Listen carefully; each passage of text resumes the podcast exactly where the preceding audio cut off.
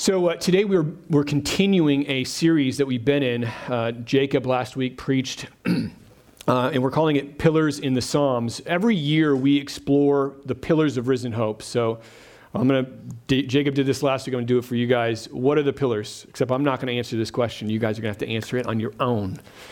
The first pillar, what's the one that we did last week? Centrality of, Centrality of Christ. 10 points over here. Uh, what's the next one? Sufficiency of Scripture. Amen. And the one after that? Family of faith. And the fourth one? Tim said it. Love where you live. Love where, praise God. And those are pillars that we hold deep. And so, what we do every year is we take a narrow lens uh, in the scriptures. We, we focus on one part of the Bible and we ask, do we see that in this part of the Bible? Does this pillar show up here? If it's something so important, so central that we call it a pillar of the church, something that is in our foundation, something that holds us up, if it's that central, can we take any part in the scriptures and pull it out and say, I see that pillar woven into this part of the scriptures. We did it in the prophets last year. Before that, we did it in the parables of Jesus. And this year, we are in the Psalms, the songbook of God. This is God's appointed songs, his prayers, the, the, the, the the words that he's given us to speak back to him. And so the question last week and the question all this month, next two weeks, as we have other gentlemen uh, bring us through this text, uh, is can these pillars be seen in the book of the Psalms? Can they be seen here? And um, do we see God, specifically as we think about the Psalms, calling his people to sing these truths? To, to pray these truths back to Him and to embrace them with every breath of our life? That's the, that's the question we have today. And today, as, as we said, we're looking at the sufficiency of Scripture. Does God tell us in His Word that His Word is sufficient? Does He make that statement? And specifically, does He say that in the book of the Psalms? And I think what we first need to do before we, we look at the Psalms, we need to ask the question what do we mean by sufficient? when we say, the Bible and Scripture is sufficient, what are we referring to? And here's the simple definition that we would refer to. We would say that the Scriptures, and at the center of the Scriptures, the gospel of Jesus Christ, what everything in the, the Bible's pointing to, is sufficient to save, to sanctify, to sustain, to satisfy, to bring us all the way home to our God and King, Jesus Christ. That's what we mean by sufficient. So we're talking about the greatest possible realities. We're talking about eternity. We're talking about heaven. We're talking about being with Jesus forever. That's where Scripture is sufficient. We don't need anything else. We've been given His own word. But is that how God views his word? Would he say to us, My word is sufficient? And would he say that in the Psalms? So if you have your Bibles, and I hope that you do, take them, turn with me to Psalm 19. And I think we're going to find that he does believe his word is sufficient. Psalm 19, as you're turning there uh, to verse 1, Psalm 19 was written by David. Um, not all the Psalms are written by David, but he wrote this one in particular. Um, and we're going to look at the whole thing today. Uh, what we're going to do is we're going to go through this in three different sections. There's three different themes that are worked out in this psalm, and we're going to break it up into those sections. The first will be one through six. So if you're a note taker and you love taking notes, this will hopefully be helpful to you. Verses one through six, then verses seven through 11, then verses 12 through 14. And my prayer for this us just exploring this passage is that we see the sufficiency of Scripture and the insufficiency of anything else to do what Scripture does in this, in our lives, in the world. And so let's begin with verses 1 through 6. Here's David. David says, Psalm 19, 1 through 6, The heavens declare the glory of God and the sky above proclaims his handiwork. Day to day pours out speech and night to night reveals knowledge. There is no speech, nor are there words whose voice is not heard. Their voice goes out through, through all the earth, and their words to the end of the world. In them, he has set a tent for the sun, which comes out like a bridegroom leaving his chamber, like a, a strong man runs its course with joy. Its rising is from the end of the heavens, and its circuit to the end of them, and there is nothing hidden from its heat. Now, remember, this is a psalm, which means it is a song of the, the Psalter, the songbook of God. It is designed explicitly for worship. Um, it, some of these are poems, some of these are, as we'll see in a moment, prayers. They are designed by God, given to David and whatever, whoever the psalmist is of a specific psalm, in order for God's people, for you and I, to be invited into deeper worship. And this psalm here is telling us that God's glory, his beauty, his worth, his majesty, his supremacy, who he really is, the psalm is saying that all of that is communicated and declared in the heavens. God declares all of it through his handiwork of creating the sky, the heavens. And what I want to do first when we think about this is just free you from the notion that this is a secondary role that the sky plays. Like the sky does all these other things, and then it also does this. That's not what we should look at here. That, that it declaring God's glory is a side effect in addition. That's not the case at all. The main purpose of the sky the main purpose of the cosmos and the universe splayed out before you when you look up on a night sky is for us to see it and for us to say in our hearts, God is glorious. God is glorious for making that. That's why the sky exists. That's reason number one why the sky exists. Everything else that the sky does, as important and as crucial and as necessary as it is, is secondary to that main reality, declaring his glory. David continues here in this passage saying that, that day to day and night or night, night to night, this message of God's glory is seen kind of like speech or words. It's like a declaration of knowledge communicated by the sky. So every day, the sky is telling the same story that the creator and the sustainer of the universe, this, this endless expanse of stars, whoever made that and sustains that must be awesome. Therefore, it's, it's a witness not only to God's existence, it is a witness to his unparalleled, infinite power and majesty. No other being could make that but God. So on a clear night, like I said earlier, when we when we go outside, and you guys, whoever's been camping knows this to be true. You go outside in the middle of nowhere, there's no light pollution coming up from cities, and you look out into space and you see that cosmos staring back at you. And what God wants us to feel there is something of His greatness, something of His majesty, something of how awesome it is that He holds all of that together in the hollow of His hand. And it is next to Him nothing.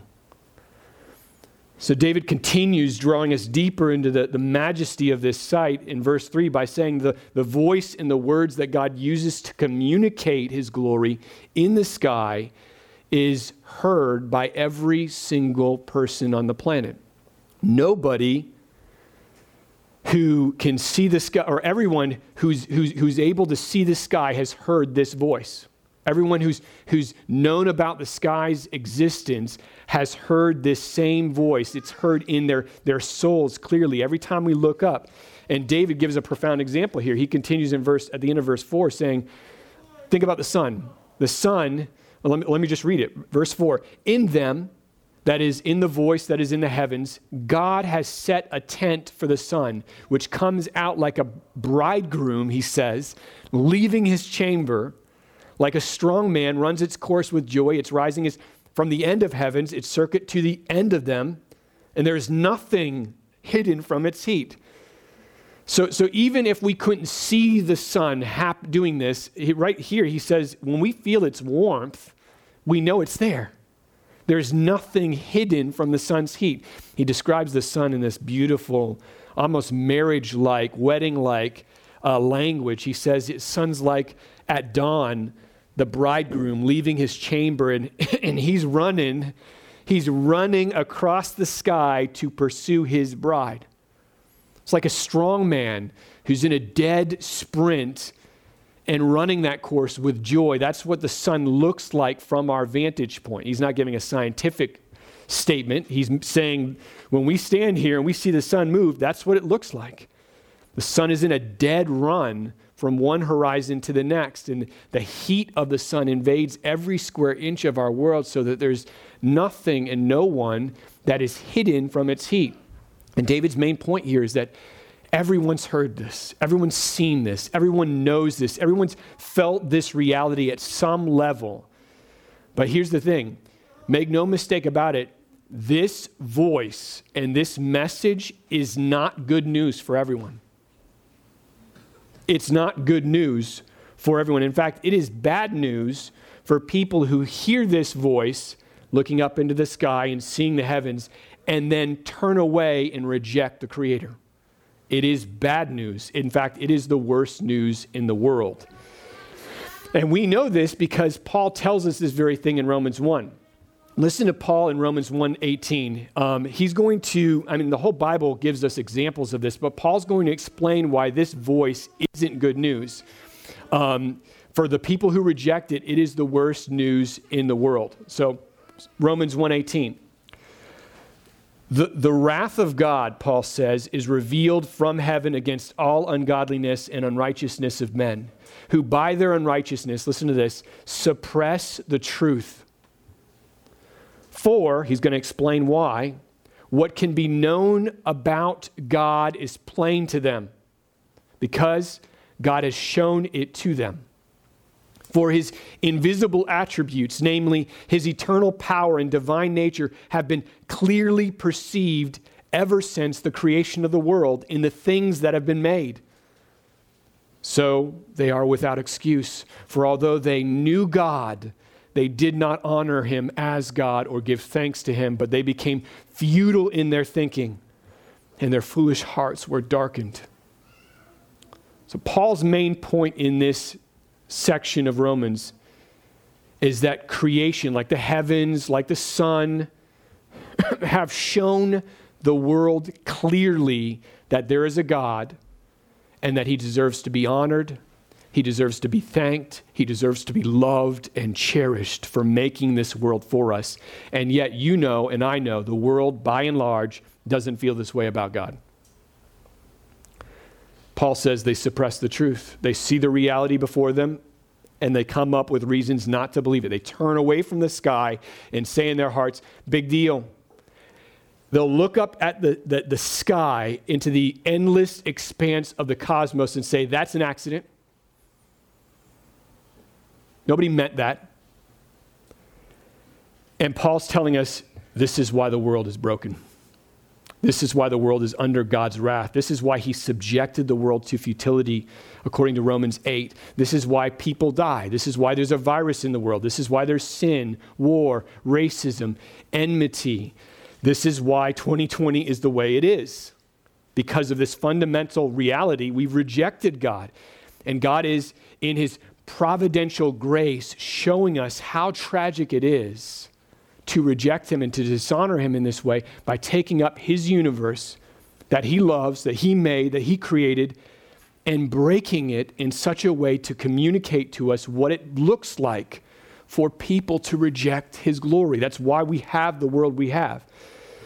So that no one on the last day, no one on the last day, I don't care how how hardened of an atheist, I don't care how, how confident they are in their assertions and their proofs, no one on the last day will be able to stand before God and say, I never knew. Because somewhere deep down inside, they have known, because as Paul says in verse 19, he's shown it to them. They know, yet they reject him. And everything broken in this world reveals how serious God takes that rejection takes the dishonoring of his name. But at this point, you might be asking, Jeremy, that's great, that's fine. But what in the world does that have to do with the sufficiency of Scripture? What does Romans 1:18 have to do with the Bible being sufficient? I'm glad you asked. Thank you for asking. The answer to that question is everything. It has everything to do with Romans 1 has everything to do with the sufficiency of Scripture because it tells us that although creation has indisputably and clearly displayed God and given a testimony to his glory and to his worth, it cannot save anyone. The expanse of the cosmos above our heads cannot save a single soul. Creation can show us that there is a God and show us that He is awesome and glorious and He deserves to be worshiped.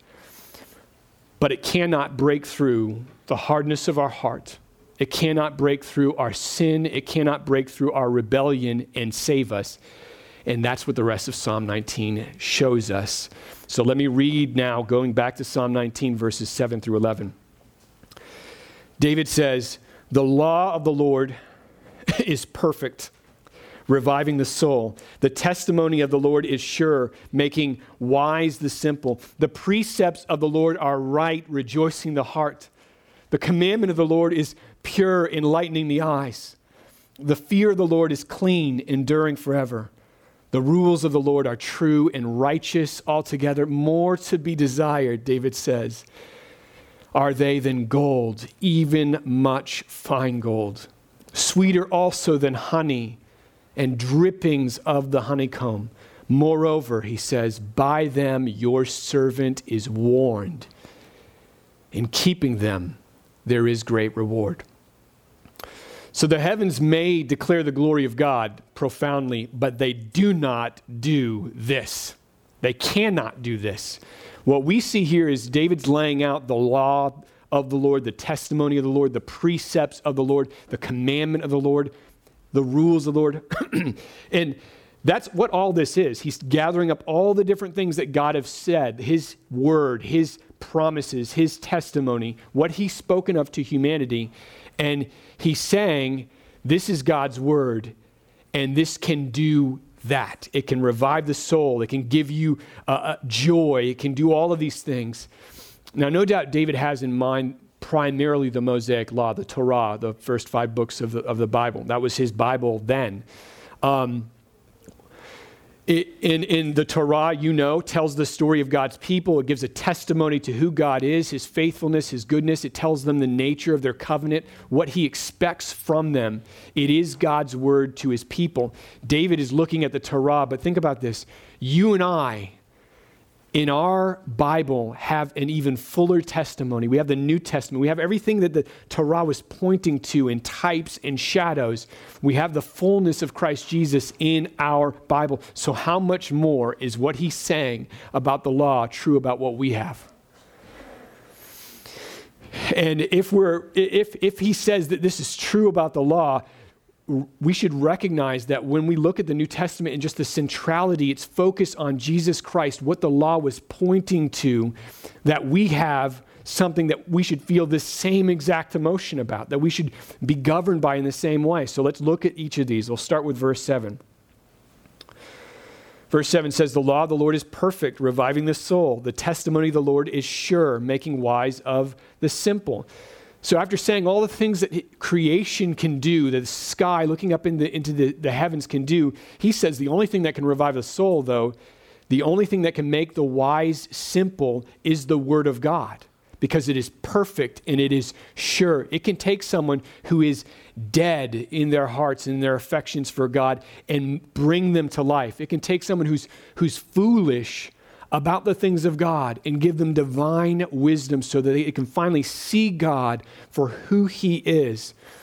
And Paul, prior to the passage that we just read in, in Romans 1, almost like immediately before the passage we read in, in verse 1 or, in romans 1 116 paul gives his reader before he talks about the wrath of god being poured out on, on the world, he gives his reader a glimpse into the solution for that wrath. He says in Romans 1:16, "I am not ashamed of the gospel."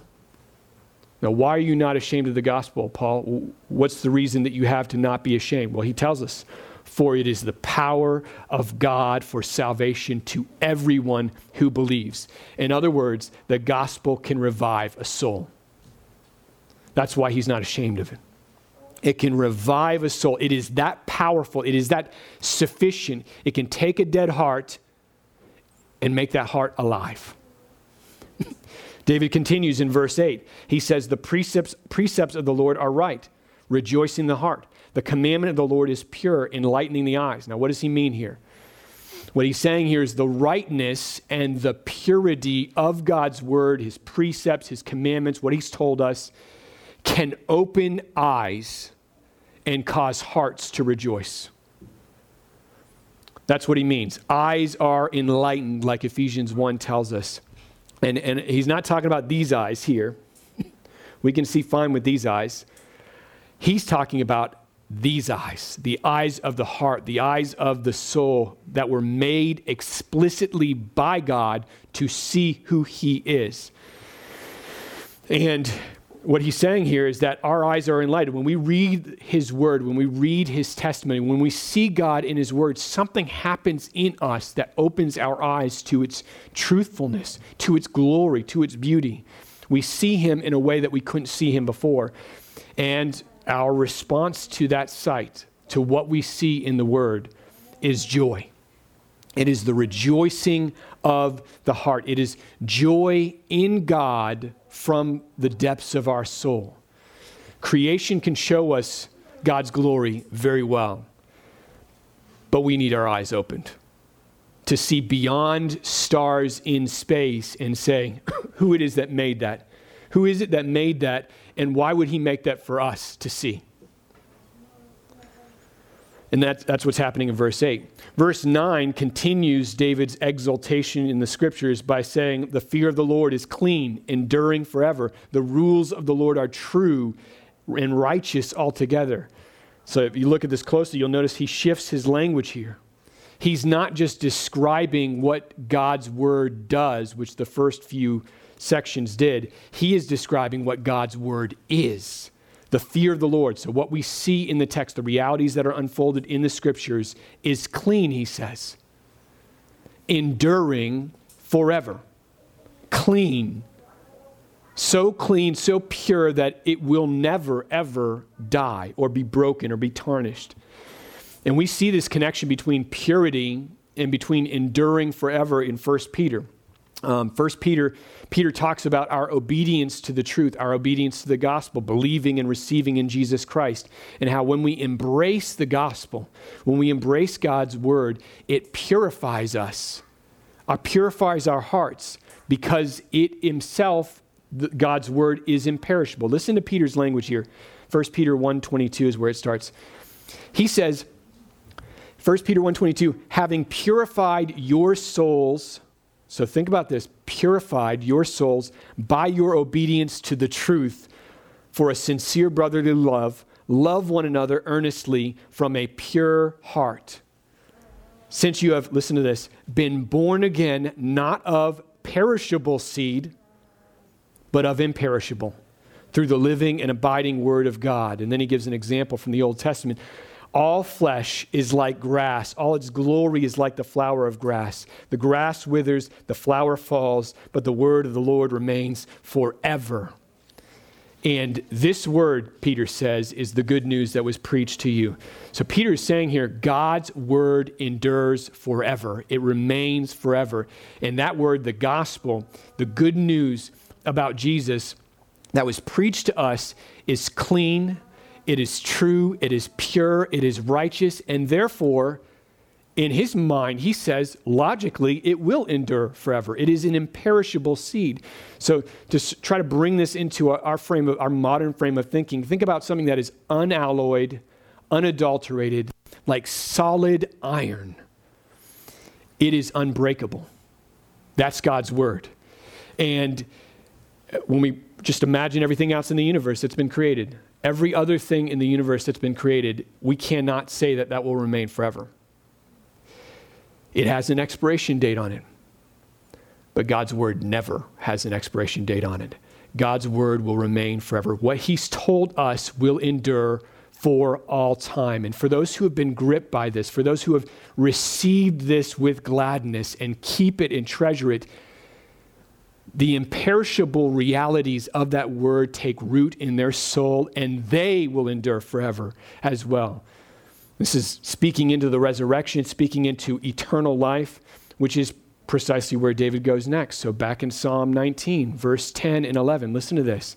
David says about God's words that they are more to be desired than gold, even much fine gold. They are sweeter also than honey and the drippings of the honeycomb. Moreover, David says, By them your servant is warned. In keeping them, there is great reward. So, God's rules, His word, His testimony, His promises, all of those things are more to be desired, according to David here, who's being led by the Holy Spirit. So, according to God, they are more to be desired than the finest gold in the world. They are sweeter than the sweetest possible honey or any. He uses honey here because that was the sweetest thing they had back then as sweet as you can imagine. That's what he's trying to, to draw out from this text. It's not just objectively good. I think we think about things abstractly. Oh, yeah, God's word's good. This is, this is, sen- eh, these are sensations. These are, these are parts of David's being that are, that are craving this, desiring this. When you are gripped by God's word, when you see it rightly, it will become the sweetest treasure in your life.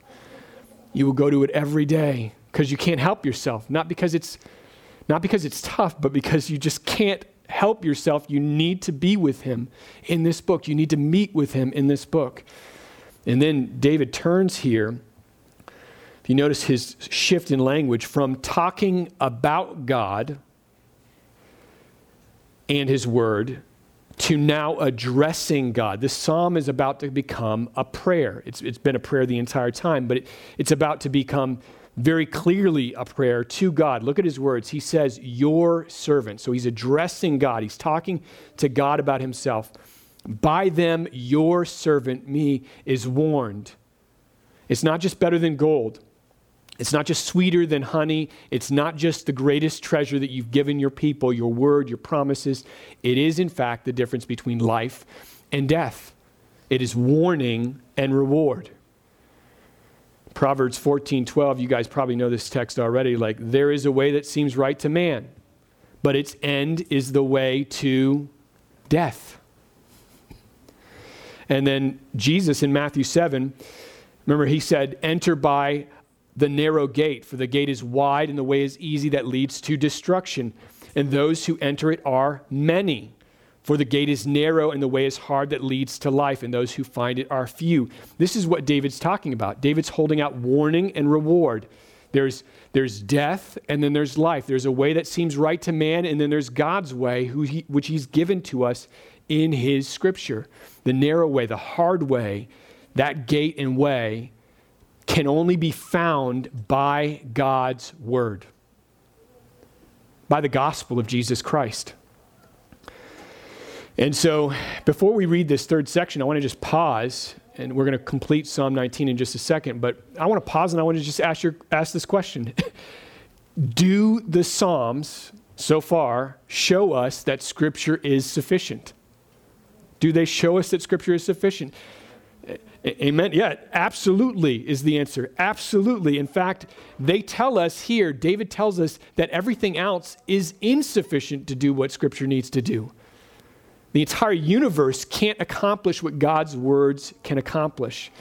God's word alone is sufficient to revive the soul, to, to open eyes, to, to ignite joy in our hearts, to bring us ultimately home to Him. And if we see it rightly, if we see this book and what the realities in this book rightly, we will love it and treasure it and long to be with God in His Word. But David's not done here. We're going to look at this final section in Psalm 19. So, verse 12. This song has now become a prayer, and it's taking David into a place that is very intense. It's, it's not simply talking about reality out here. He's now recognizing that the glory of God in creation, the glory of God in His Word, has put him in a very humbled posture. Listen to this, verse 12. He says, Who can discern his errors? Declare me innocent from hidden faults. Keep back your servant also from presumptuous sins. Let them not have dominion over me. Then I shall be blameless and innocent of great transgression. And then he pleads with God Let the words of my mouth and the meditation of my heart be acceptable in your sight, O Lord, Yahweh, my rock and my redeemer. When I read that passage, the first question I ask is Do I pray like this? Do I pray and plead to God with words like these? And I hope that one of the exercises we have by going through the songbook of God, where we have all these prayers, all these songs, is that we see why it is God gives us these prayers. Why does He gives us these songs? It's so that we can embrace them and make them our own. They're for us, they're for you. So, after considering um, the glory of God in creation and the glory of God in His Word, David is effectively saying here to God, Have mercy upon me. He recognizes his sinfulness, his brokenness. He's saying, Protect me from sins, even the sins that I can't see. Declare me innocent from these sins that I just don't, I don't see I'm committing them, but I'm doing them in ignorance, or keep me from like deliberate presumptuous sins that threaten to take dominion over me. He's pleading with God for blamelessness. He's asking God to make him innocent of great transgressions, and he's doing that not because he deserves that. David recognizes he has not warranted or earned blamelessness a single day in his life. But in seeing God in His Word and, and seeing, looking at the face of God in the Scriptures, in the Torah for him, he has been brought very low and he has been humbled. And it's in that place for David, and it's in that place for us where we plead with God to powerfully, to sovereignly make our words and, and our thoughts pleasing and acceptable to Him. We need to see Him in our word to get in the posture of of being humbled before his glory, where we can recognize our own need for a rock, our own need for a redeemer, our own need for someone to be there with us and to pay for our own sinfulness and our own uh, futility. It's in that place, in, in, in, a, in what is effectively a, a sea of, of hopelessness and desperation and sinfulness, that we need a rock to stand on. We need, we need, we need we, in an ocean of, of unbelief and of sinfulness, we need someone who can redeem us from all of that. And that's what David's seeing here as he looks in the scriptures. And the rock and the redeemer is Jesus Christ. And more clearly, it is the cross of Jesus Christ at the center of human history. The main, the main point of every single thing in this book, the main point of every single thing in this book is Jesus Christ. Jesus is our rock. Jesus is our Redeemer. And this is where David goes to at the end. He doesn't know Jesus personally, but he knows the need for Jesus. He knows the need for Christ. He knows that an ancestor or a descendant of his is going to rise one day and do what needs to be done. And Jesus, the rock, the Redeemer, gave his life so that we could have his word. The reason we have this isn't because we're good, isn't because of anything I've done.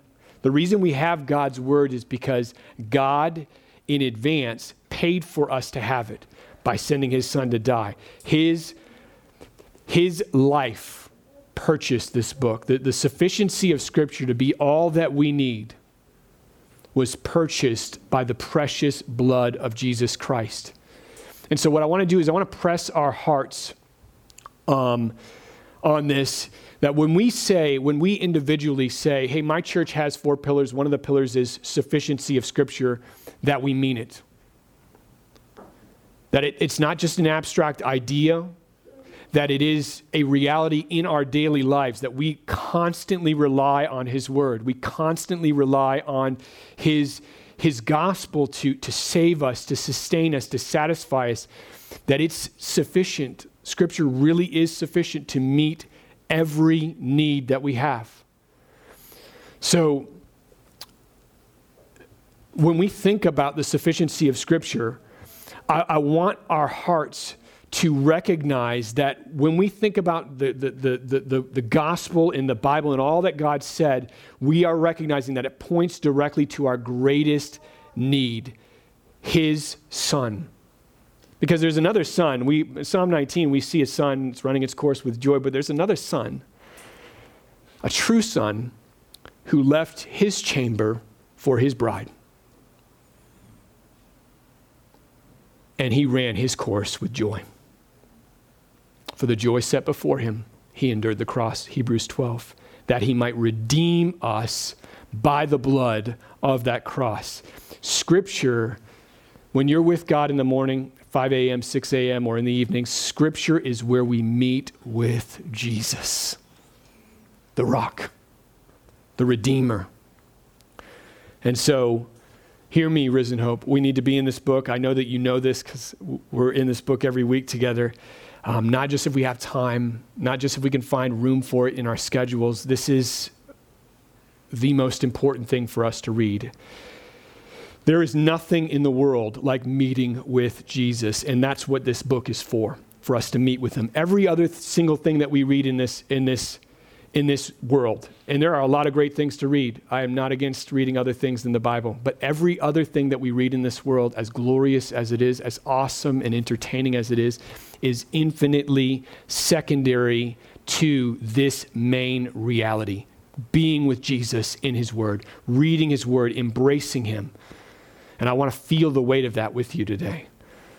The book, if you've got your Bible with you, I'm holding it in my hand. The book, for you watching online, the book you're holding in your hand right now, the words on the pages, the realities that they speak about have eternal power. It's the most powerful thing in the universe. There is nothing like it can change your life forever. And I don't say forever lightly. It is not a relic that you put in a museum, it is not something that just collects dust next to your bed. It is, a, it is really a window into the true, real world that we can't see because of all of our affections. It's a window into reality and into God. And so, for the next few moments, as we worship in song um, and participate in the Lord's Supper, there's single communion cups out there. Uh, so, when we start singing, if you don't have one, you can grab one. If your faith is in Christ Jesus, you are invited to participate in communion. And what I'd like you to, to just think about and consider and pause as you do that is that when we say Scripture is sufficient, that, that there is a sufficiency to Scripture. We are saying at Risen Hope that although the heavens declare the glory of God, it is His Word alone that can save us. His Word alone. Therefore, therefore, we give ourselves completely to this book. Every day we come to it and we drink of the glory of God that is better than gold, sweeter than honey and is our treasure. It's, it's where we meet Jesus. And I can promise you this, just my own experience, I can promise you just from what I see in the scriptures and my own experience, you will never regret a moment with Jesus. You will never regret one. There will never be a point where you look back and said, I really wish I didn't spend time in the Word with Jesus this morning. It will never happen. I can make that promise very, very, very safely. You will never regret a moment that, that, that you're with Him because you were made for Him. You were made to be with Him. And this book is designed by God to bring us into the presence of our rock and our Redeemer and allow us to know Him and treasure Him and fall deeper in love with Him, which is what we were made to do. Let's pray, Risen Hope.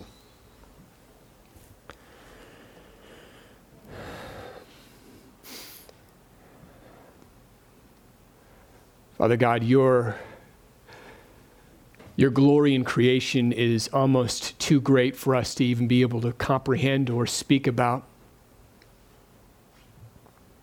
David does a great job here in the psalm, but it is immense in its greatness and majestic in its power, Father, to see the universe spread out before us. Um, but just to think that we have a book in our hands that has your words in it, your thoughts, your desires,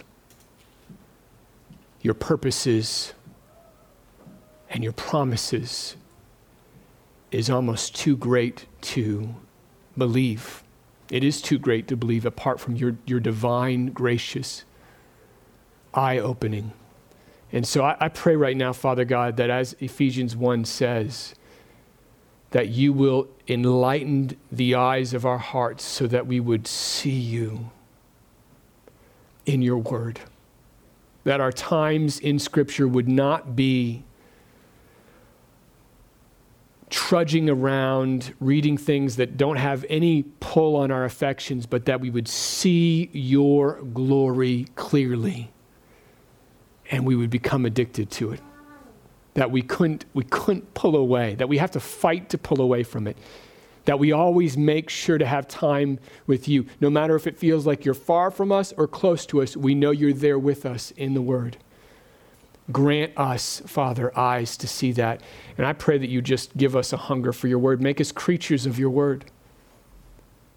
May it be a problem in our lives that we can't get out of this book because it's sufficient.